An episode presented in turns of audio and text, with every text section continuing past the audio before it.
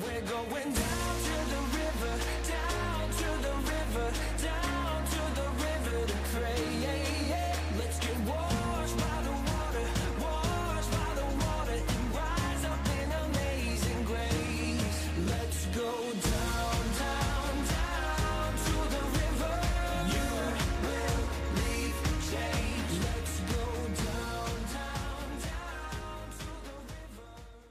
last week we dove into John 20, where the disciples were hiding behind closed doors after Jesus' crucifixion because of fear. But Jesus got up out of the tomb and walked through those doors and said, Peace be with you. Anybody glad today that he'll walk into your situation and say, Peace be with you? Then he tells them, So as the Father has sent me, I am sending you. He revived their purpose and ministry, and now they will become an extension of Him to show others the way to eternal life. And that's still what Christ is doing today. He saved and empowered us so that we can be a walking testimony of what He can do in our lives. It shows people this is what I used to be, but when Christ stepped into my life, this is what He made me into. He saved us not to be safe. He didn't save us for us just come sit here and enjoy good church. He saved us to spend us for his glory. J.C. Riley said the highest form of selfishness is for a man who's content to go to heaven alone. Soul winning isn't just about a program, it's about having a heartbeat for people. It's our functioning purpose as a spirit filled believer. It's living a daily lifestyle that resembles Christ. We are meant to be salt and light. Salt makes things better. Can anybody in Louisiana say amen? Light makes things brighter. Our lives should make people's day, days more radiant, and it should make them thirsty for more of what we have. The treasure's in the field, so I want to smell like the field. So I've got to leave the closed doors of excuses. I've got to go into the highways and the byways, and I've got to compel people to be a part of his kingdom. Not forcing Jesus on them, but living a life that leads people to him. Now, watch this. Jesus showed up on this earth to do two things. Number one, to seek and to save those which are lost. And the second thing he showed up to do is to build his church. And these two things work together hand in hand, making the number one responsibility of the church evangelism. We're the only organization that exists for the benefit of non believers and non members. Evangelism is we connect sinners to the Lord, the Lord connects them to the church. We love them, grow them, disciple them, and then guess what? They go lead somebody to the Lord, the Lord connects them to the church, and the cycle continues. However, we can't accomplish this without the help of the Holy Spirit. No one can come into the Father unless the Spirit draws them. And that's what makes the book of Acts so unique because it links the Gospels with the epistles by recording the birth and early history of the church, the expression of God's kingdom for this age. Acts records what happened when the Holy Spirit's power infused the church and it exploded with growth and authority. There's a difference between religious ritual and spiritual empowerment. And Jesus showed up to build a powerful church, not a cold and complacent church. He told them, Don't leave that upper room until you've been filled with power from on high. And after being filled and empowered with the Holy Spirit, Simon Peter preached the gospel. And let's read what happened. Acts 2, verses 37 through 47. Now, when the crowd heard this, they were cut in their heart, cut to the heart, and said to Peter and the rest of the apostles, Brother, what shall we do? We see what's going on. We, we, we heard y'all speaking in tongues. Simon Peter delivered a message, and they said, What shall we do? And Peter said to them, Repent, be baptized, every one of you, in the name of Jesus Christ for the forgiveness of your sins, and you will receive the gift of the Holy Spirit. That formula has not changed today. For the promise is for who? For you and your children, and for all who are far off, everyone whom the Lord our God calls to himself. And with many other wonders, he bore witness and continued to exhort them, saying, Save yourselves from this crooked generation. So those who received his word were what? Baptized. And they were added that day about 3,000 souls. In one day, they had a 3,000 soul revival. And they devoted themselves to the apostles' teaching. What is that teaching? Acts 2.38. The breaking of bread and prayers. and all came upon every soul, and many wonders and signs were done through the apostles. And all who believed were together and had all things in common, and they were selling their possessions and belongings and distributing the proceeds to all as any had need. And day by day, attending the temple together. They received the Holy Spirit, but they still went to church or the temple day by day and breaking bread in their homes. They received their food with glad and generous hearts, praising God and having favor with all people. And the Lord did what? Added to their number day by day those who were being saved. As a result, the church exploded in growth and developed a tight knit community that supported one another. So I want to preach to you for a little while today on this topic. Guess who's starting a church? Guess who's starting a church? Not a man made church, a spirit empowered church. Lay your Bibles down one more time. Lift your voice with me. God, I need your anointing today. Help me to deliver your word the way you want it to deliver it, God. Help us to find out more about the church that you showed up to start.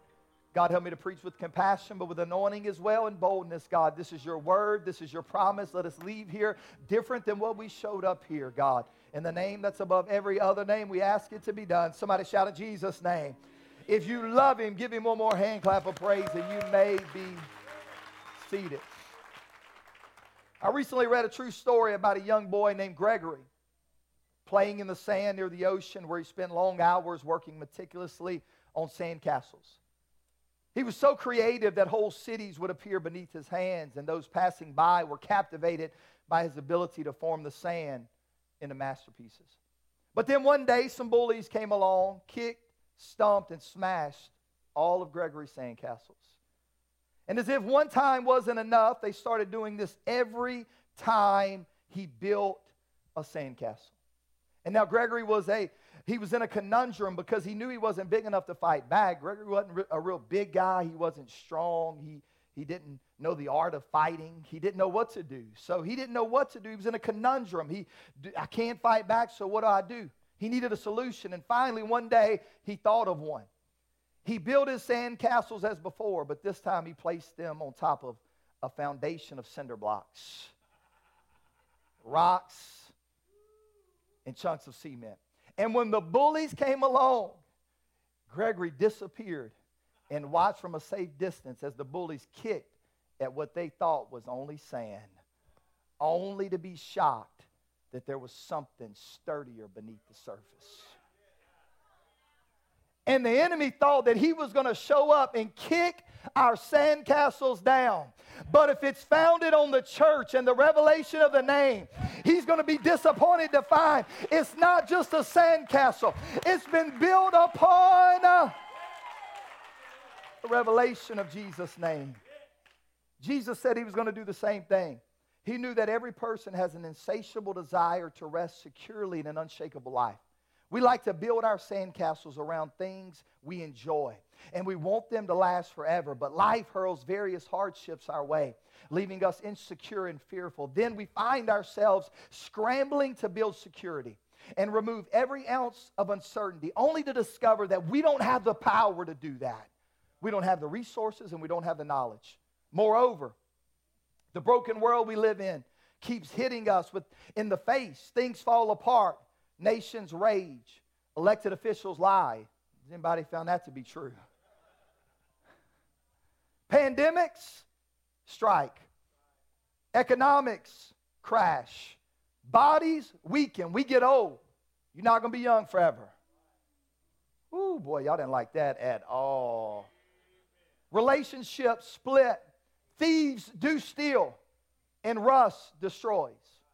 All the while, our enemy, the devil, Satan, the deceiver of the whole world, the accuser of the brethren, the God of this age, and the prince of the power of the air is working through people of disobedience, prowling around like a roaring lion, seeking someone that he can devour. In other words, he's looking for sandcastles that have no foundation of the name. And he knows if there's no foundation sturdy enough to withstand his attacks, that the person that built that sound castle will be shaken to their core. So Jesus understood all of this and was tired of the enemy knocking down the temporary. So he set out to establish something that couldn't be shaken or destroyed. It would be his kingdom on earth. And this kingdom, this, this, this, this, this thing that he would set up and establish would have authority over three powers and realms the kingdoms of men, the curse of sin, the demonic principalities and powers. Authority in the Greek means permission of ability, power, the right to exercise that power. Do you remember when Jesus told his disciples in Luke 10 and 19? Behold, I give you the authority over all the power of the enemy. Not just some, all the power. And then Luke 9, 1 through 2, Jesus called his disciples together and gave them power and authority over all demons and to cure disease. Someone needs to be reminded today that there's more power for you than that's working against you. You've got more power available to you than the enemy could ever bring up against you. Can I give you some more scripture? Nothing shall by any means hurt you. No weapon formed against you is going to prosper you, you will also declare a thing and it shall be established. So some of us need to step up and stop just taking the attacks of the enemy and step up and say, I've got a word from the Lord. I've got authority to take dominion over you, your wiles, your methods. I'm not going to bow down. I'm not going to be whipped. I'm strong in the power of the Lord.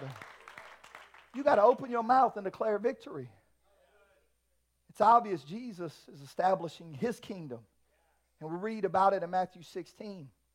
Jesus takes his disciples to Caesarea Philippi, a city about 25 miles north of the Sea of Galilee, at the base of the, the 10,000 foot Mount Hermon. Out of, out, of this, out of this mountain flowed water that came from the mouth of the Jordan River. The Jews called it the living water, and it gushed forth and fed and refreshed the nation. Picture this Jesus and his disciples were standing in front of the largest rock formation in Israel with pagan statues and at least 14 pagan temples in the background. It was a city dominated by immoral activities and pagan worship. Some believed that the, this cave at Caesarea Philippi created a gate to the underworld where fertility gods dwelt during the winter and then returned to the earth each spring. They referred to this cave as the gates of hell. It was at the foot of a cliff where spring water flowed directly from the cave's mouth. So before earthquakes destroyed the cave and modern engineering diverted the waters, there was a fast moving stream created by 72 springs originating in this mountain. And the waters were so deep, the ancients were unable to plumb the depths and therefore considered it bottomless. And the early Canaanites, they went here to worship Baal. And you know what they would do? They would throw people into the gates of hell to determine guilt or innocence. If they lived after being thrown in the gates of hell, they were innocent. But the water was so swift, it propelled the bodies over the rocks, guaranteeing death. Eventually, the worship of Baal was replaced with the worship of Greek fertility gods. And at the time of Jesus, the most important god in Caesarea Philippi was Pan, the Greek god of shepherds and the wild. Pan's legs and horns are like goats while his upper body is like a man's. He was often associated with music and fertility, and the Greeks believed Pan was born in this cave. And each spring, the people of Caesarea Philippi would engage in wicked deeds to entice Pan. And this would also be the place where Herod the Great built a temple honoring the Roman Empire Caesar Augustus. So when Jesus brought his disciples to this area, they must have been shocked because this place was like a red light district in their world. And devout Jews would have avoided any contact with this despicable place. It was a city of people eagerly knocking on the doors of hell. And it's here that Jesus asked his disciples the question Who do you say that I am? He's surrounded by all this immorality, all this idolatry. He's at the gates of hell with 14 pagan temples behind him. And he looks at his disciples and he says, I know all this is around me, but who do you say that I am? The you here is plural. So the question was addressed to the entire group. And immediately our minds rush to the answer. But when we do, we bypass the silence of the 11. How could you walk with Jesus all this time and not perceive who he was? At least the naysayers had developed some opinion, but his own followers can't even make up their minds about who he is. It's a terrible thing to lead, lead people who do not respect who you are. And Jesus was asking them a question because he didn't need silent followers.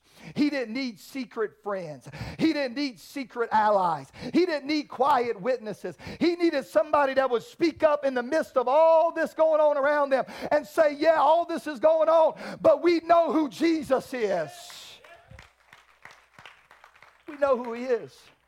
We know who he is. He's able to change lives. He's the Messiah, the Savior. We know who he is. And then Simon Peter quickly and correctly answered, You are the Christ, the Son of the living God. And Jesus answered him, Blessed are you, Simon Barjona, for flesh and blood has not revealed this to you, but my Father who is in heaven. And that opened the door for an announcement from Jesus he was standing in front of the largest rock formation in Israel with pagan statues and at least 14 temples in the background, representing the kingdoms of men and active sin, and the location of what they called the gates of hell, representing demonic principalities and power. And Jesus stands there and he says, This is what I'm getting ready to do. Blessed thou, Simon Barjona. Matthew 16 and 18. And I tell you, you are Peter, and on this rock I will build my church, and the gates of hell shall not prevail against it. He said, I'm building something something so powerful. It's going to be able to stand in the middle of 2022 with everything going on around it, and the gates of hell will not prevail against it. No matter how much Satan attacks, the church will win and hell will lose. The offensive advance of the church exercising kingdom authority always overrides hell's attempts to stop it. He says, I'm changing your name from Simon to Peter. Simon means weak like sand, but Peter I'm starting a church on the revelation of who I am. And it won't be able to be destroyed. And through my name, it will have the power to transform lives.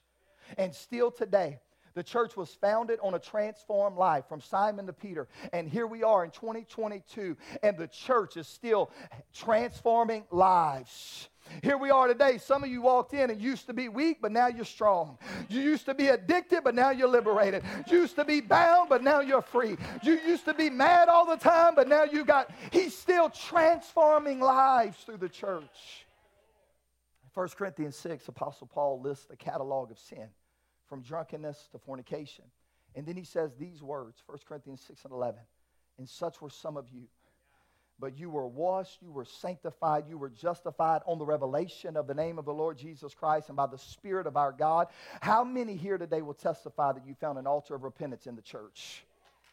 How many will testify if you was born in the church? I want you to stand. If you was baptized in the church and born again in the church, I want you to stand real quick. If you received the Holy Spirit, was baptized in the church, I want you to stand. Look around this building. You came too late to tell me the church isn't important. It's important. People are filled and born again and set free because of the church. Maybe may be seated. We've defined a church by having a steeple, cross, pews, or seats, a platform, and music. That's all great. But if it's not changing lives, it's not the church. The true church is about transforming people weak people becoming strong, the bound becoming liberated, those who are defeated becoming victorious. The prodigal finds a second chance in the church, and the lost find salvation. Look, look around today. Jesus took lost people and he built us together as lively stones, and he made up his spiritual house. So I'm saying all this to tell somebody there is hope for your life today because there's a church. There's hope for your marriage, your family, your mistakes, your hurt, your weaknesses, uh, because there is a place where you can find strength. There is a church. Here's what I found I've discovered a pardon for my past at the church, power for my present at the church, and promises for my future. And that's why I believe in the church and why I attended. Because even if I wasn't a preacher, I would still take my wife and my children to church. It's not second in my life, it's priority because it's not my church. It's His church, it's His plan, it's His idea. Now, listen, I know the church, some of you are looking at me and say, the church isn't a material building. You're right. Kudos. But it is a gathering. In fact, you may not know the original idea of the church. The Greek term is a secular word and has a governmental usage. The Greek word is ecclesia, and it simply means an assembly.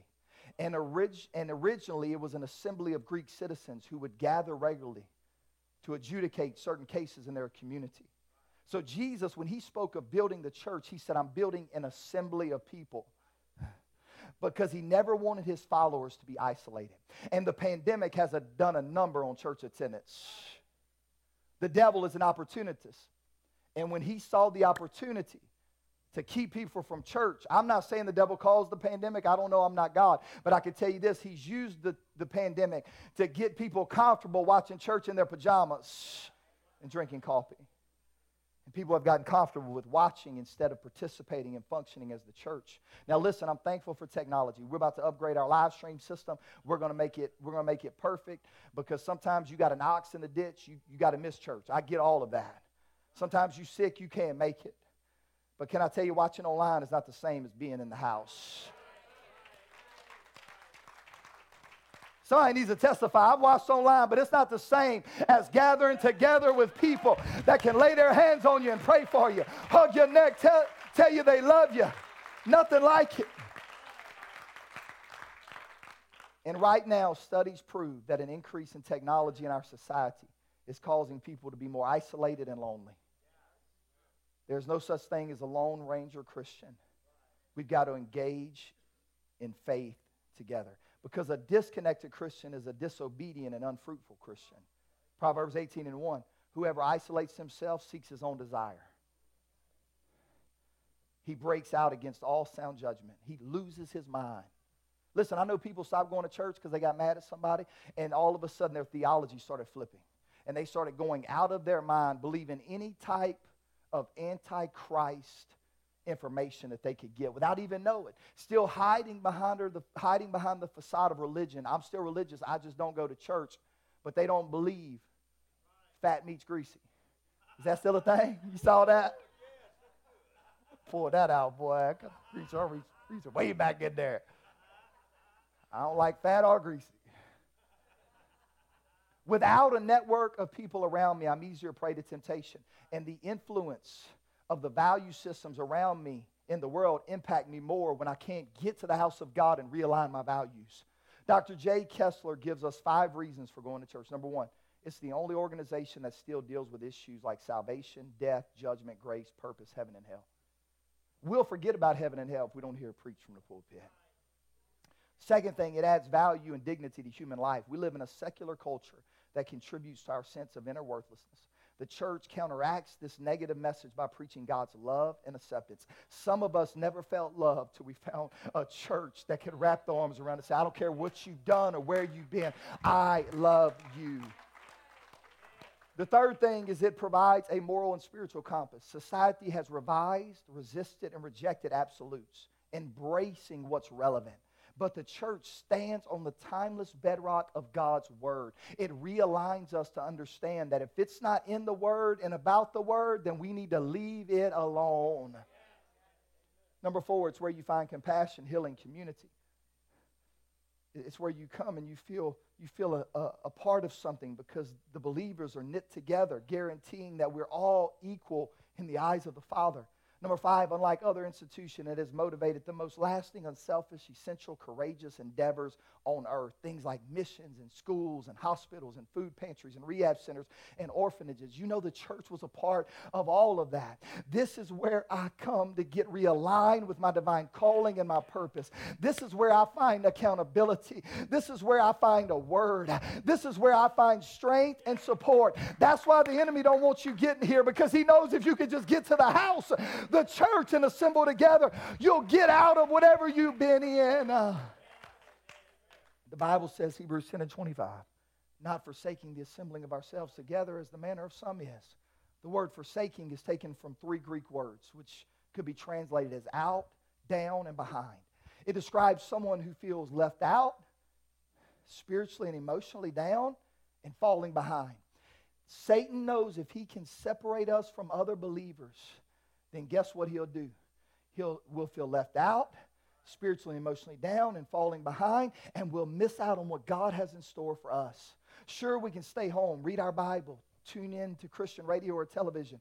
But Jesus Christ built his church to gather together and to assemble. That way I can experience joy that I wouldn't experience on my own. I can receive encouragement that I wouldn't receive on my own. That's why, that's why I've come today to ring a bell. In Europe in the 1800s, even as early as the 1600s, they had something called a belfry. They didn't have the money to build a big a, a big sanctuary or tabernacle. So what they did is they took a belfry. They either built it on wheels or they built it up a little bit. It was a big bell. And on Sunday morning, somebody would go ring that bell. And when they rang that bell in those villages, it reminded everybody today is Sunday. It's time to get up and it's time to assemble. And the Lord has sent me here today to ring the bell. I don't care what the enemy is saying. We are better when we assemble. I've come to ring it in your ears, ring it in your community. If you can find a church, you'll be better, stronger come to ring the bell today. I've got to ring the bell. Faithfulness is the greatest attribute of any believer because the enemy doesn't know what to do with someone he can't keep down. Look at someone and tell them, guess who's starting a church? Now I've got to hit on this, and I promise you I won't, I won't preach too much longer. I don't know what too much longer is. Whatever it is, I will not do it. I want us to zero in on Jesus' ownership for just a moment. He said, I'm going to build my church. The church is not built on Simon Peter. It's built on the revelation of Jesus Christ. The foundation is Jesus Christ. That's why 1 Corinthians 3 says, For no one can lay any other foundation than the one we already have, which is Christ Jesus. Now, notice whom, whom it belongs to. It's not the property of a pastor. I never understood churches that put the church in the name of their pastor. Oh, I'm just getting touchy. I feel it. I feel you. Never understood that. I never understood a church that was controlled by a couple families. Never understood. I never understood a church that was controlled by a board of directors. Now, advice, mighty men, all of that. I never understood it because it's not our church. It's not the church of a committee, a group, a bishop, a pope, or a denomination. Jesus said, It's my church. Meaning, he doesn't have to clear his decisions with anyone else. He can do what he wants because the church was his idea. And if you go to a church and it's about one man and one family, get out of there as quick as you can because the kingdom of God should be made up of diversity.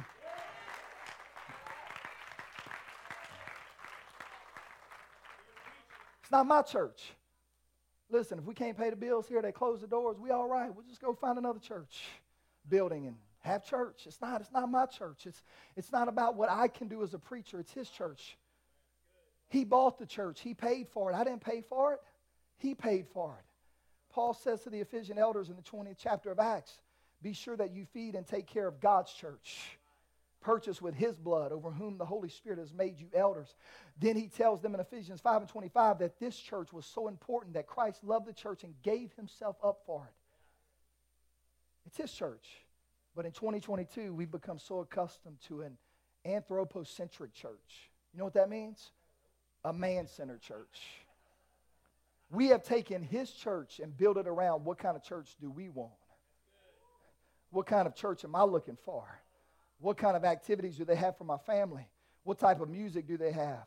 How's the campus? How's the preaching? To some, it's an institution, a long standing institution filled with frowning people who gather and banter back and forth about things that have nothing to do with real life. To others, the church is nothing more than a social club, a social gathering where everybody goes a few times in their life, where they're hatched, matched, and dispatched, and that's about it to some people.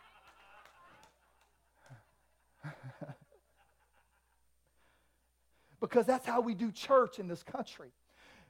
We are anthropocentric.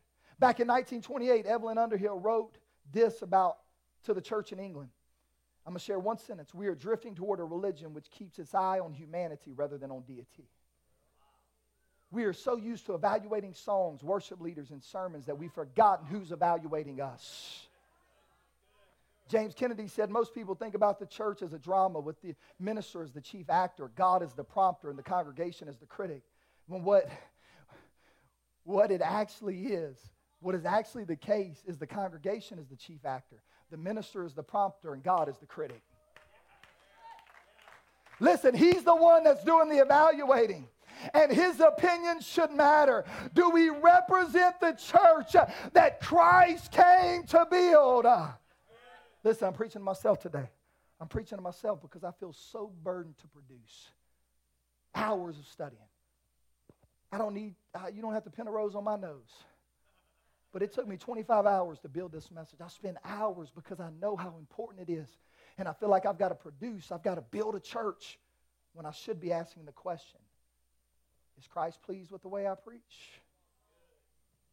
Am I building his church? Could Jesus be a member of the river? Would he even recognize this as his church if he walked in those doors and showed up today? Could he even go to church here because we're still preaching the same thing they preached when he started his church? Now, I've said all this to lay the foundation for what Luke was writing about in Acts. This is how he begins. The former treatise that I wrote to you, O Theophilus, of all Jesus began both to do and teach until the day he was taken up. In other words, Theophilus, when I wrote the Gospel of Luke, I was writing to you about what Jesus started. Now I'm writing to you about what Jesus continues to do and teach through us. It's his gospel. Now, if you go read the Gospel of Luke, you're going to find something very intriguing. He had to do a lot of research. He interviewed people, he checked their stories because he wanted to tell about the life, death, burial, and resurrection of Jesus. You see, Luke wasn't a witness to the life of Christ like Matthew, Mark, and John, but he wanted to give an accurate description of what Christ did for his friend Theophilus. So the book of Acts is Luke's second book. In Acts, in Acts, Luke intended to tell us how Jesus was going to accomplish his goal of saving the lost and building the church. And of course, the question is how? I can tell you how. He was going to empower his believers to be an extension of him. He said, I've got to go because when I go, I'm going to leave you my power to be a witness. But they couldn't accomplish it without the power. He said, You got to go to Jerusalem, wait on the promise. Acts 1 and 8. When the promise shows up, you'll receive power after the Holy Spirit comes upon you, and you'll be witnesses for me. Jesus knew. Why would Jesus tell them, Do not do anything until you go to Jerusalem and wait for the power? Why would he tell them that? Why wouldn't Jesus just say, Go start a church? He couldn't. Because to be honest, the Lord's followers were a ragtag band of men and women from dysfunctional families, questionable past, and lives full of issues. And when the going got tough, you know what they did? Ran and hid. He was in trouble if he left his church just to them. So he tells them, he said, Don't you leave that upper room. He was saying, I've seen what you can do on your own, and my church cannot go on without my spirit. It's got to have my spirit. Now, let me, let me take you back real quick to Matthew 16.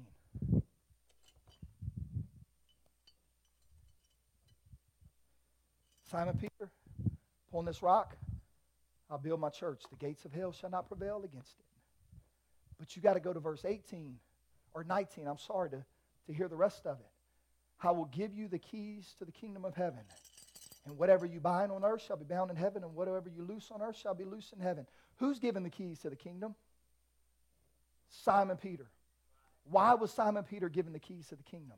Because of a revelation of who Jesus Christ was. However, Simon Peter failed by denying he was even with Christ. So in John 21, after the death and resurrection of Jesus, the disciples went fishing. Them jokers there, man, they always going fishing. I don't fish, but I need to become a modern day disciple. Sounds much, much better being out on the water than sitting up in the office getting ready for Sunday. I'm about to become a fisherman. But Scotty, we going next week.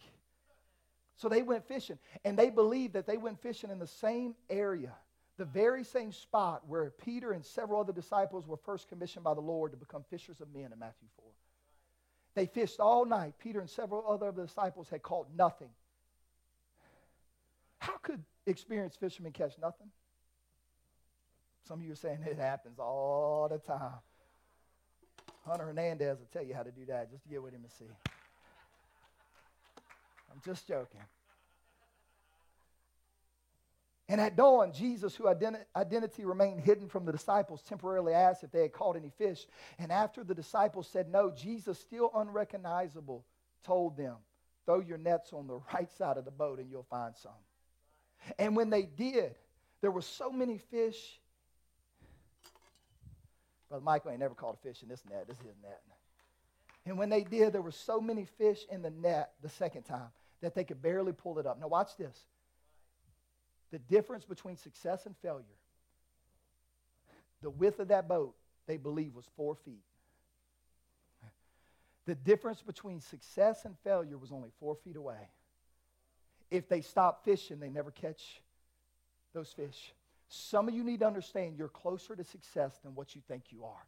And the enemy has said, You've tried and you've called nothing. You've tried to do right and you've called nothing.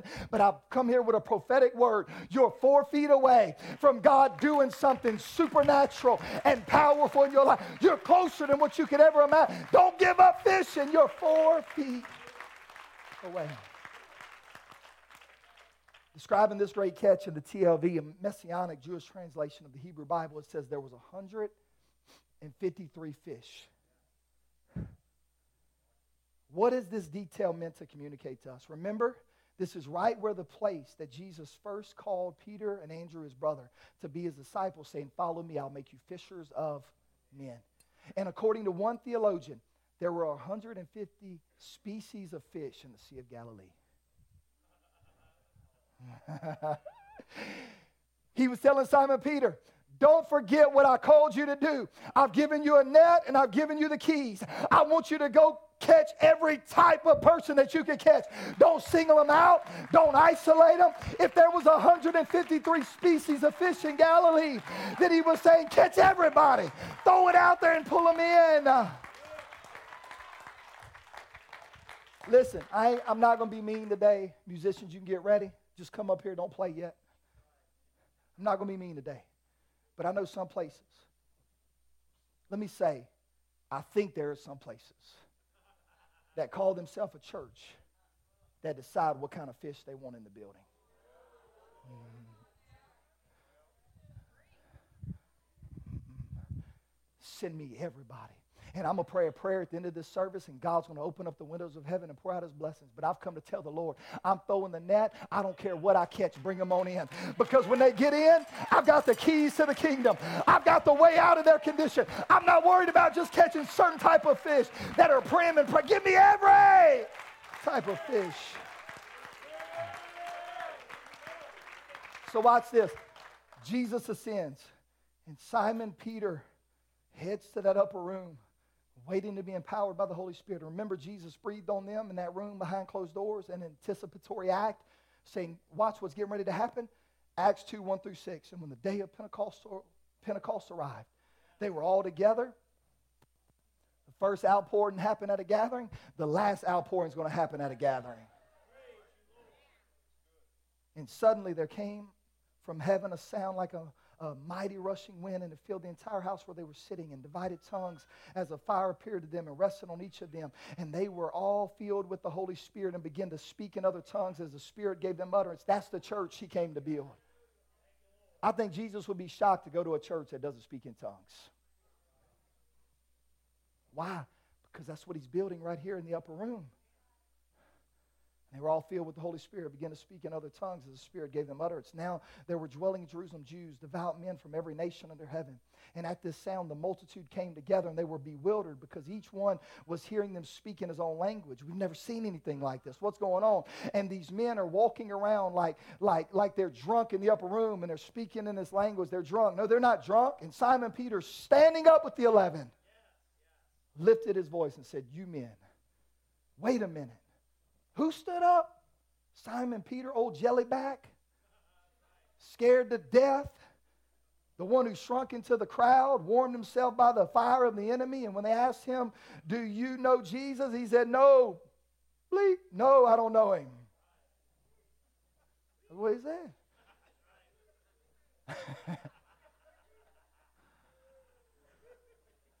what happened to old Jellyback?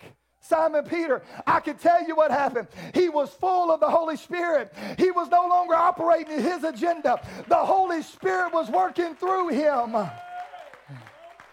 The same spirit that resurrected Jesus Christ from the dead is now operating in Simon Peter, and there's a boldness there. He's full of the Holy Ghost. He's got a net in one hand, he's got keys in the other. He throws the net out, he pulls in 3,000 people, and they say, What do we do? What do we need to do to be saved?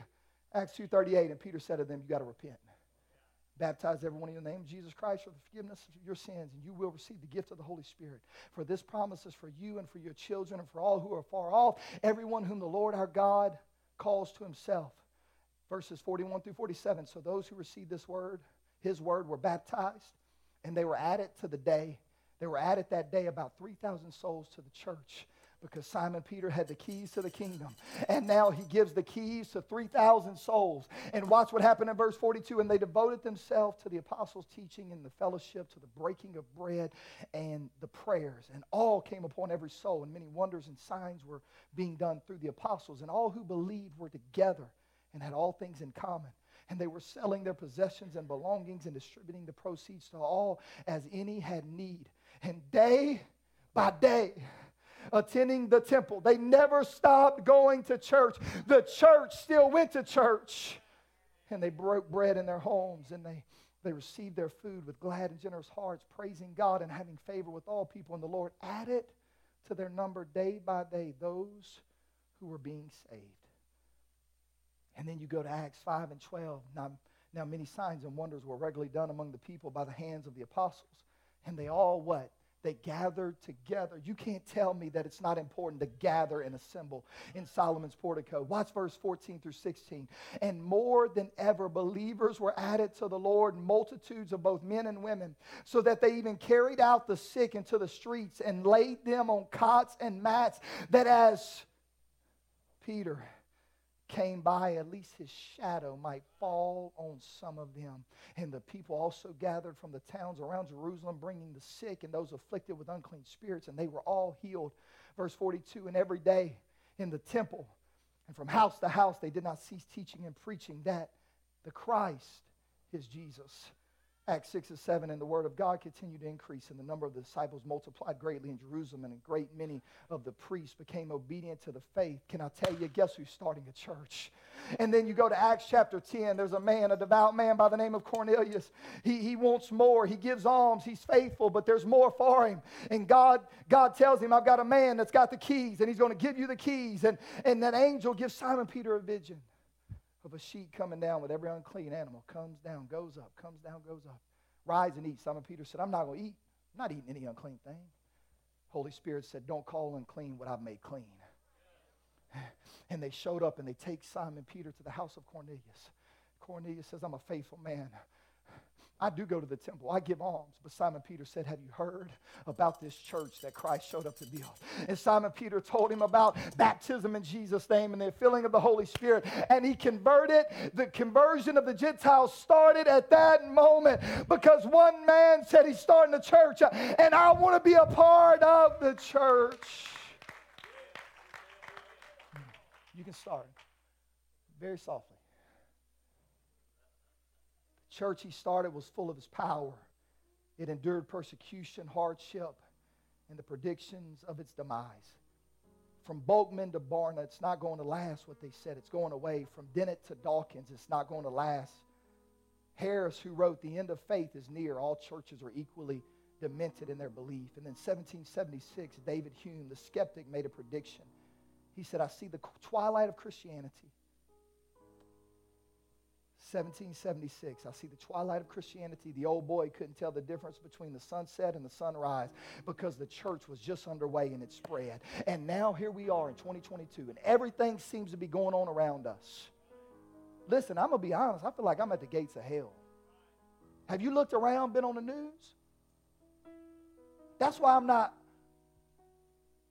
We had cupcakes on a Wednesday night just, just to say we love you. But if I got to have a gimmick to get people to church like an ice cream social, I heard of one church, they put $5 on the random chairs in the church to get people there. Actually, look under your chair right now.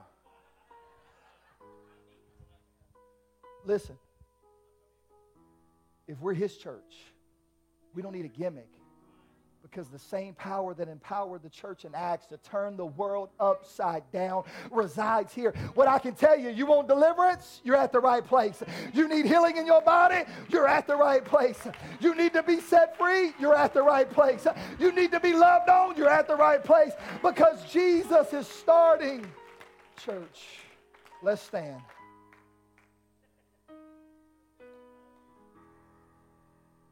We have a promise that we can stand at the gates of hell. My friends ask me, how in the world have y'all grown during a pandemic? How are y'all doing an expansion, adding parking? How are y'all doing that? I don't know. He wants me to give him a one, two, three answer. I don't know. It's not my church. I, to be honest, I feel like we've done the same thing we've always done. But I can tell you there's one thing we've done different. Stand up, Brother Ralph.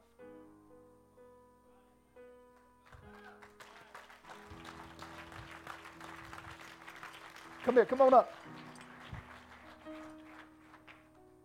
I can tell you one thing we've done different. Let me help you up these stairs, young man.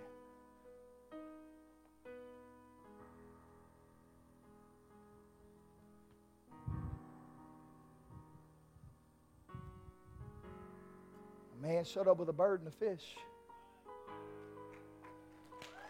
And he showed up with keys to the kingdom. And on Thursday night, there's a refugee center here at the river that says, hey, we got a net and we got keys. Bring all the broken, bring it all the hurting.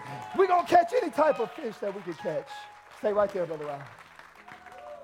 So we stand at the gates of hell with the promise that the church will prevail. And the enemy can do whatever he wants to do, but I've come to tell him the church will remain. I had somebody text me. They said, Pastor, you worried about growing so much that you're going to have dissension in the church? You always have dissension. You deal with 400 people, you deal with dissension. But I've learned something. Three things you do with dissension and division. Number one, you never bring gasoline to drama. Let it go out. The second thing is Matthew 18. If you got conflict with somebody, don't bring it to me unless they won't listen to you. Go to them. I'm not a referee, I'm a pastor. Now, if I need to be a witness, I'll be that. I'll go with you if they won't listen. The third thing is when you get here, we're not going to talk about drama. We're going to talk about the one that can take chains off people's lives. We're going to talk about the one that came to build a church. We're going to talk about the one that can still love and heal and mend. So here it is. This was my prayer this week. And that's why I got you up here, Brother Ralph, because when I pray this, I just believe. I believe something's getting ready to release in this place. God, send us more messy people. God, send us the drug addicted. God, send us the abused. Send us the people that are cast out by society because they don't know what to do with themselves and they can't fix themselves. Send them here because there's somebody that started a church. And at this church, the Spirit of the Lord is here. And God, there's a body of believers that love people. Come on. Because let's be honest. The truth is, we're all broken. Truth is, we all needed salvation and restoration. The truth is, we're here today because somebody took a net.